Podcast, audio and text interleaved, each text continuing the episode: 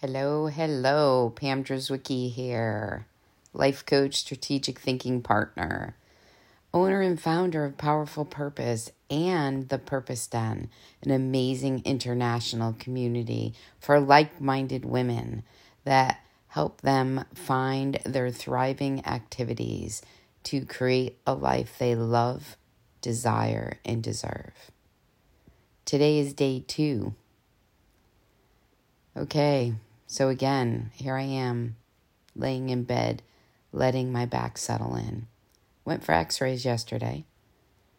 They found a few things going on, and uh, we're going to go to the doctor today and see what's going on. My lesson today is not to take things for granted. Yeah. Here comes my daughter, Raygan.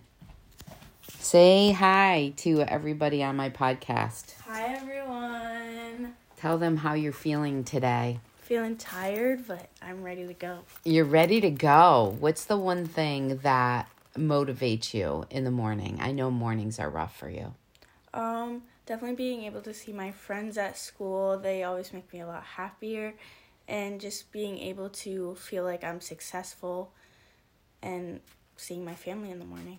That's beautiful. Thank you, honey. Love I just, you. I love you too. Mwah. Have a good day and God bless. Thank you. We'll see you later. See you later.